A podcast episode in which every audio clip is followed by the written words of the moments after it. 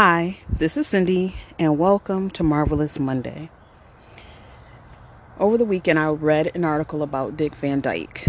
Uh, Dick Van Dyke has been in show business for about, let's say, 70 decades.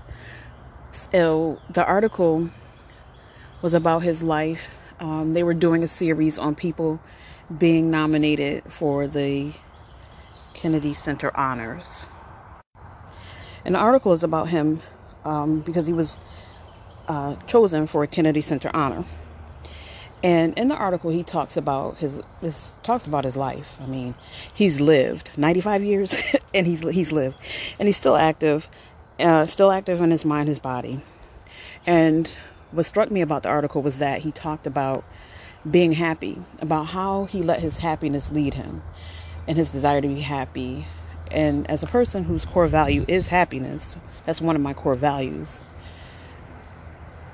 I thought about what that means, what that looks like, because we can identify a core value, but what it looks like and how it shows up in our lives is something else. Because a lot of times, I like everybody, a lot of people, we identify something, we say that's what it is, or this is what I believe, but then when it comes to the application, things may not be in alignment. So I was looking at the article, reading the article, and one of the things that he talked about was his time on the Carol Burnett show. And I didn't even realize that he was a um, that he had a permanent role on there versus a guest starring role. But he talked about how when he took the job initially, he felt like something was off, but he did it anyway. And of course, when you think back it sounds like a great opportunity. Steady work. And but he talked about like after 3 months how he just went to her and he said, "Look, I'm not happy. I'm not happy and because I'm not happy, I'm not able to give you my best, my my best work." And she they actually interviewed her for that piece of it and she relayed that but the thing was, I thought about how much courage that took because there's so many times because of out of, out of obligation, um, because it seems like it's the right opportunity or it makes sense, out of a sense of responsibility, we stay in situations where we're not happy. That doesn't mean that we always just, we're less flighty about it. We're just always, you know, oh, I did this, I stole that car because I'm happy. I'm not saying it like that. But when you think about it, it takes that's when I talk about radical honesty. It takes a lot of self awareness, it takes a lot of honesty with yourself, right? And I use that word radical because it requires a depth of thought. And it's not just reckless, it's not just you um, being emotional and making permanent decisions based on temporary emotions is really sitting down and getting deep because one of the things that I find is the hardest, it, it, maybe just maybe it's just me, is to even admit those things that I want, even admit what we what I truly really want, right? To get down deep into my heart's desire. Because when we think about how the world is set up or how um, we're conditioned and we think about how our brains are set up, our primitive brain, and if you know, read a lot of science about the brain and everything, you'll know that our primitive brain is the goal of our primitive brain is to keep us safe. Okay.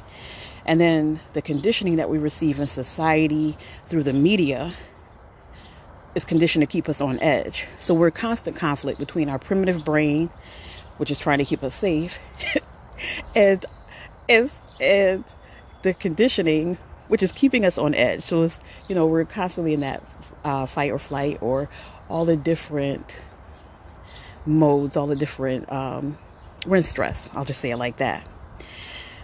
But the radical piece comes in when you realize that I, I could do something different or I could have something different. When we sit and we think and we're like, okay, what is it that I truly want? Okay So when I was thinking about this and I think about my life and I think about the direction of my life and where I wanted to go,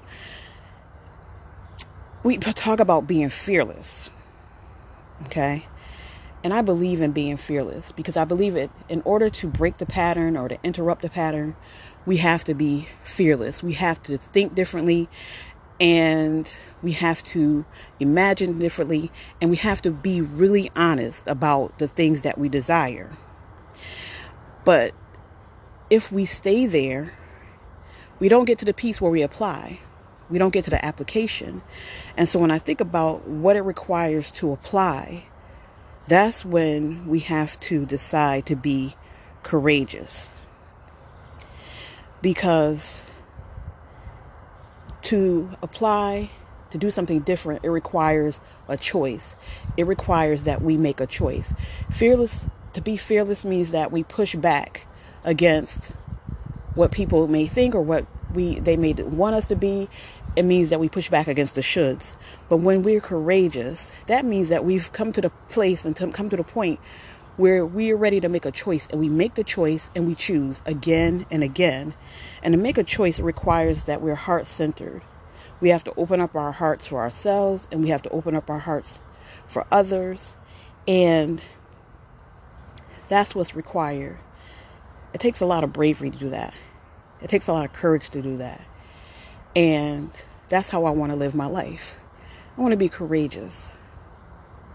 So I hope I said something that resonated this morning. It's a marvelous Monday. It's a beautiful Monday. I hope you can hear the birds outside. They're my um, my co-host this morning. But I hope you have a, I hope you're having a marvelous Monday and I hope you have a blessed week.